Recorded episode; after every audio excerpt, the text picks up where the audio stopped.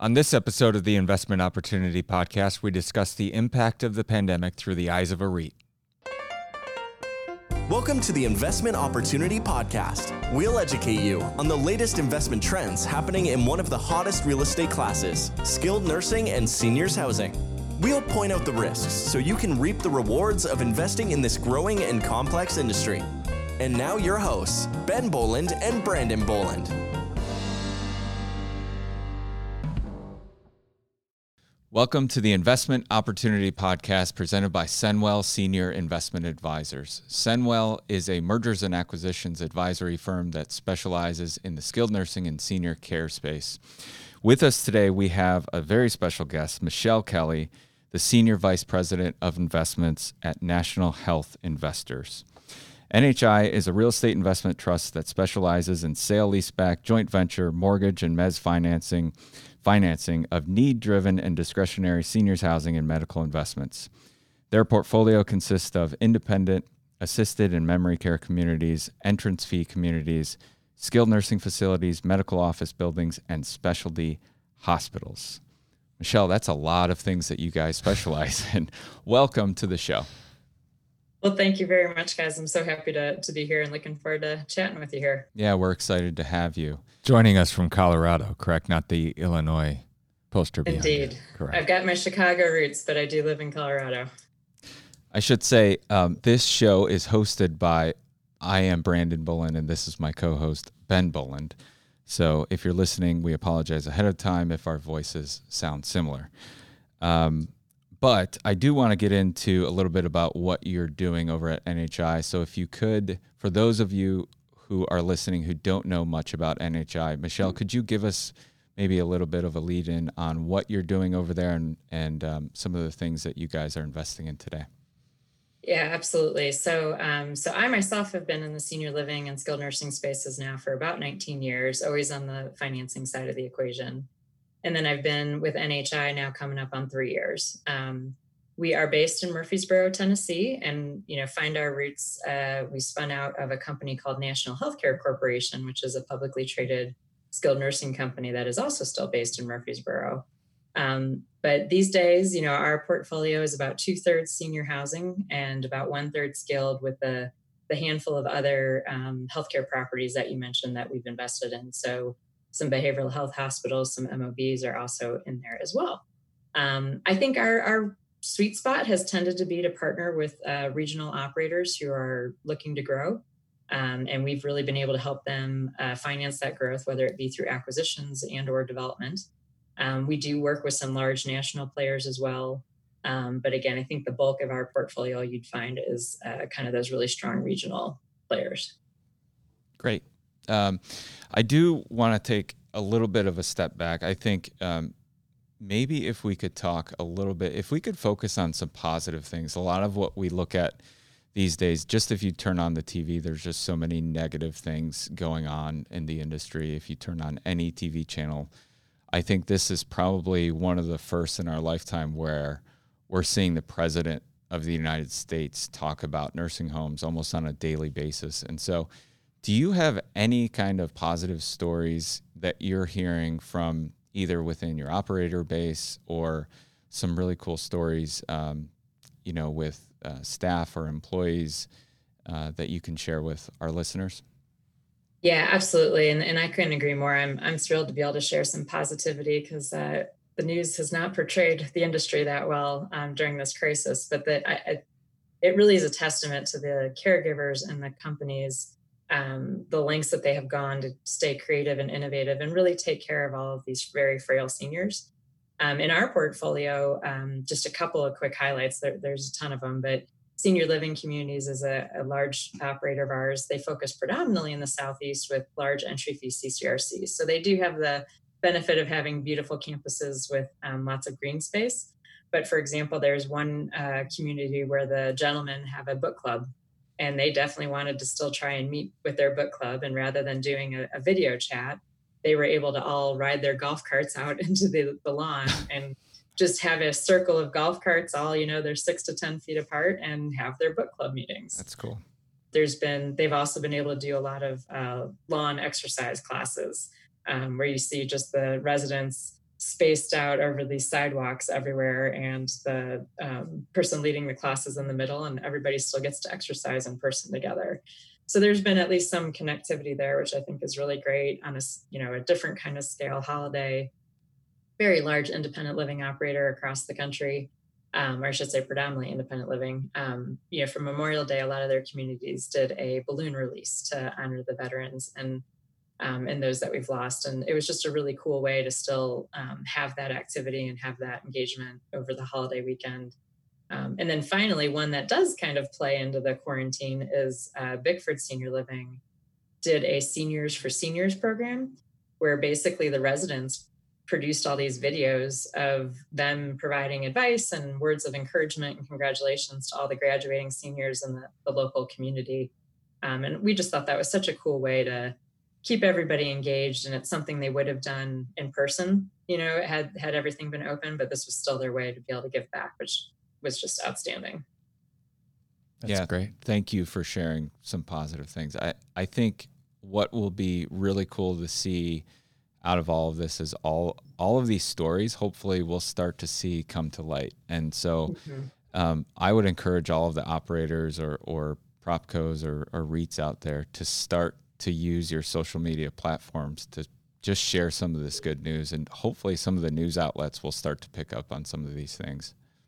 Yeah for sure. And i think that's the other thing i would say is just as an industry um you know like i said i've been doing this for a while now and, and this is one of the first times like they have really come together. So whether it's the industry organizations lobbying together creating some of those pr campaigns or just simply the best practice sharing that's going on between operators um, has been really, really cool. And, and again, is just kind of, I think, why we all work in this industry. It's just filled with really good people who are trying to do the right thing. Agreed.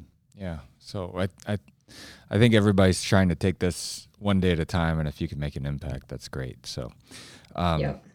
Hey, so the the the operators that you're speaking with, um, I mean, obviously, this is there was so much change that had to happen immediately and overnight. I guess what are what are some of the the struggles that you're hearing that some of the operators are still going through, and can you highlight the the most urgent? Um, well, I think, like you said, initially the crisis was just simply how do we shut down and make sure you know mitigate all the risk of getting the virus. You know, hopefully not in your community, but who are we kidding? It it was everywhere. Right. Um, and then it was also the supply chain and just how do I get PPE in here so that I can actually care for these residents. Um, and I think fortunately now, you know, that part of it is kind of behind us to a certain extent. Most people seem to have their supply chain in order. Um, I do think there's going to be continued challenges though around uh, just staffing. I mean, the the reality is if you have an outbreak, um, and or just even suspected outbreak, you all of a sudden lose, you know, a shift of employees, um, and you know, having to pay people overtime, having to pay you know people the the hero pay, which is very well deserved. Um, but at, at some point, it just it becomes very challenging for the operators. So I think that's going to be an ongoing struggle. And then I think now, um, much to what we were just talking about, is everyone is starting to develop their plans for how do we reopen in some way shape or form? How do we bring socialization back into these communities? You know can we start to do some sort of communal dining again some sort of um, you know activities engagement? Because you know the reality is when you move into senior living one of the big selling points is the socialization. And uh, you know i think we're starting to see the effects or at least from our operators we're starting to see the effects of on some of their residents who've lived there now through these few months, but unfortunately have been fairly quarantined off. And so um, I think the good news is though that that's where the focus is: is how do we reopen? How do we get back to living in this predicament? Because you know the virus isn't going away anytime soon, and so how we can adapt to have some sense of normalcy, I think, is um, going to be a challenge, but actually is a a positive challenge. That's at least a good thing to be working on and focusing on. Sure. Um, if we could shift a little bit more towards the um, financial aspect of mm-hmm. really what's what's happening right now, and so you mentioned a lot of the struggles are related to labor. Um, we're seeing a lot of PPE increased cost, um, and then we're also seeing on the flip side of that, we're seeing um, reimbursement stipends, both on the federal side as well as some state um, some states that are participating on the Medicaid side. What are you What are you looking at as we move forward? Are you Are you seeing that as a net zero? Do you think that those stipends are covering their true expenses as of right now? And and what do you think that that looks like going forward? I mean, I'm not asking you to predict what the federal government's going to do by any means, but but what's your best assessment um, w- where that looks like going forward? Yeah, I mean, I think it's uh, unfortunately it's the crystal ball game, right? Uh, how long is this going to last? Where people are basically very much limited in how many residents they're moving in, um, because I think the the cost piece of the equation, you know, again, I don't think the staffing costs are going to change all that materially, um, at least not in the near term, and um, in terms of the government, you're right. It's anyone's guess as to how long some of these programs are going to last and how much more money they might be able to subsidize or not. I think for now that you know it's really been, if you think about it, half of March, April, May. So it's June 1st today. We haven't gotten a lot of um, May results yet, obviously. Um, our expectation, though, is April was tough. Um, a lot of folks did spend a lot initially to acquire that PPE that was at just outrageously high prices and other supplies that were at high prices. Now that they kind of have a little bit of a stockpile, hopefully, um, they can order further out and bring those costs a little bit back in line. Um, but things like insurance have skyrocketed, and that's probably not going to change in the near future. So there's going to be continued pressure there. Um, I would say certainly through the balance of this year but the real question starts to become when do you get to open back up and start moving folks in? Um, and i suspect on the need-based side the assisted living memory care um, side of the equation for senior housing um, people are going to need to move in. And so mm-hmm. at some point and, and people are moving in. I think the NIC data last week released that there are operators are starting to see more folks move in. So I think that's a good thing. Sounds like there's more elective procedures happening in the hospitals again, although we still have a little bit of ways to go. That will help the skilled nursing space. Um, and then with independent living, that's probably the toughest one um, to really know exactly how long it's going to take to kind of come back for folks to move in. But it, you're going to see continued pressure. I don't I don't know that it's a net zero at this point. It certainly has helped, um, and I think uh, you know the PPP loans have also definitely helped, although the rules on that kind of continue to change here and there around the forgiveness. I think you know the the one bill that passed last week on one side of the equation gives them some more flexibility. So we'll see if that goes all the way through or not. Um, but it it uh, it's going to be challenging. There, there's no doubt about it. Yeah, you, when I guess when you're evaluating an opportunity that comes in, on your desk, for example. So, like you mentioned, I, th- I think you have a good grasp or somewhat of a good grasp on the expense side, right? We know that PPE is going to drive up the expenses. You mentioned labor. Um, but especially on the skilled side, revenue is revenue a complete guess at this point because you have these grants that are coming in. You're not sure what each state is going to do in terms of reimbursement. So how are you how are you underwriting these deals when when you're not sure what the government's going to do. Almost similar to, uh, you know, a, a UPL kind of a scenario right. with Indiana. Is that maybe how you're looking at it? Indiana, Utah. Yeah. So if, if you're not sure what the government's going to do here. Yeah, I think unfortunately you almost have to just set that aside um, because you really don't know. And and at the end of the day, you want to make sure that the underlying operation is secure um, right now is just a really weird time. And so it, it's very tough to underwrite today because you don't know what the occupancy is going to be. You don't know how quickly it's going to bounce back. You pretty much almost have to assume that it's going to continue to decline here for at least a period of time. Um, and I don't know that you can really give a lot of credit to the government aid unless they have actually received it in hand and or you know have some assurance that it is absolutely coming and then i could see it becoming you know if i just kind of play that through, I could see that becoming almost a condition to close. If they think they're going to get some sort of money and you really are underwriting based on that, you'd have to see that hit, um, I think, in hand before you would actually close, would be my guess.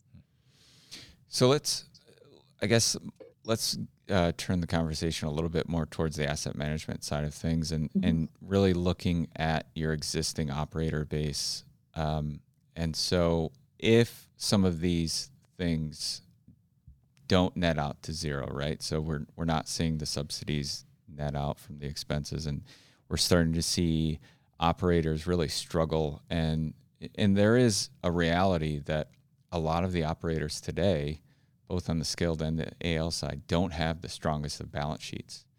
Mm-hmm. And so as we start to think through that, is there any kind of grace that you're thinking about um, working with these operators, uh, at least in the short term, and maybe helping them work to a better long term solution? Yeah, I mean, the way that we're really approaching anything asset management related right now is is absolutely case by case, um, because you're right. Every every operator is going to have a different situations, and every lease that we have in our portfolio is going to have a different situation. Um, I think the, the one of the advantages, quite frankly, now of having the triple net lease is, on the one hand, it actually helped a lot of operators get the PPP loans um, because they owned their operation still. So they weren't a third party manager, nor was it JV where they were partnered with a big REIT. Um, so that actually helps them a lot. I think also you've got a lot of other um, kind of credit support features in a lease. So whether it be security deposits or guarantees, there's there's other things there that we can um, you know look to that help provide support for uh, for that rent payment. Um, and then finally, I mean, we even have in a lot of our deals kind of like a capex allocation. And so we went ahead and we, you know, reminded several of our operators, hey, have you spent these dollars yet? Because if you have, remember you can get reimbursed for that. Um, so there's definitely lots of levers that we can pull, and that's really the way that we're approaching it. So there's no uniform program, one size fits all kind of solution here. Um, but the reality is, you know, the first couple of months have been okay for our portfolio. Um, it's going to continue to be challenging today. Again, today is the beginning of June, so we'll see, you know, how this month goes. Um, and uh, we're just having regular communication almost daily with some folks, certainly weekly with others to try and get ahead of any issues that might pop up. You you did mention capex reserve, and I do want to touch on that for a second because um, if you look at the physical plant, right? So I guess the biggest question that a lot of architects are even looking at today and and other potential real estate investors is are we looking at redesigning our industry as we know it? And that may boil down to semi-private beds going away at some point. Are you looking at a your existing assets a little bit different or are you requiring a little bit more capex going forward?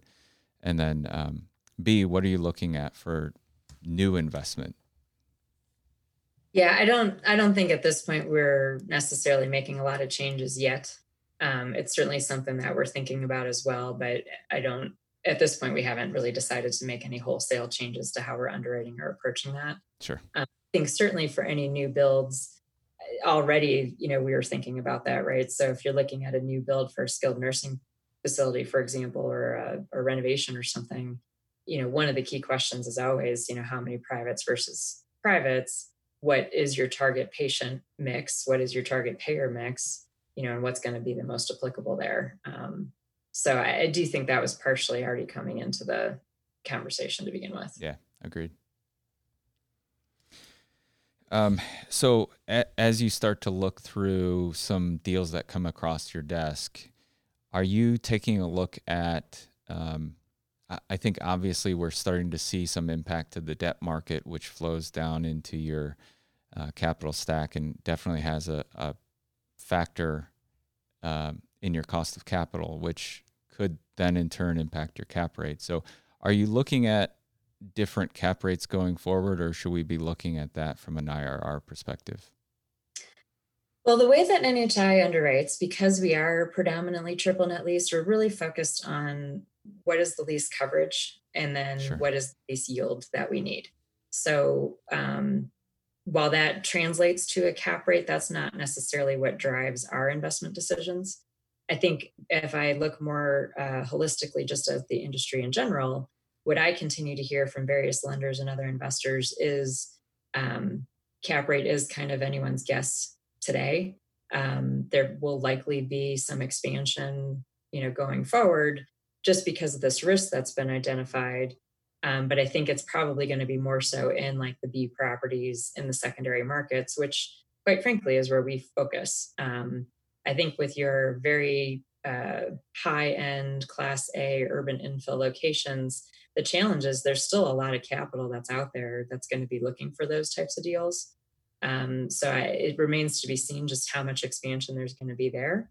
Um, so we'll just have to see. But uh, but that does seem to be the thinking is right now to try and really pin down a cap rate is extremely tough. Cash flow is cash is king is always the saying, and I think that's uh, proving itself very true right now. And and our day to day activity certainly does agree with what you just said. I think we're seeing a lot of the um, the primary markets come out and really not see much change on the bid ask than we did previously, especially if it's in a, a facility that doesn't have any COVID positive cases. We're mm-hmm. really not seeing too much of an impact. Um, so I would certainly agree with that assessment for now, where we stand mm-hmm. today. It could be different yeah. tomorrow. Yeah, exactly. We'll just have to all keep watching.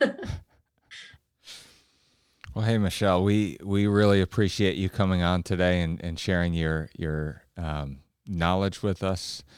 And uh, if somebody wants to check out NHI and and and see what you guys are all about, how do how can they go about that? Yeah, if you go to our website, nhireit.com, um, there's a, a, feature on there where you can send in an inquiry, and that shoots right to me and my colleague. Um, and so we're thrilled to meet new people and would, would love to, to chat with you or answer any questions that you might have. All right, great.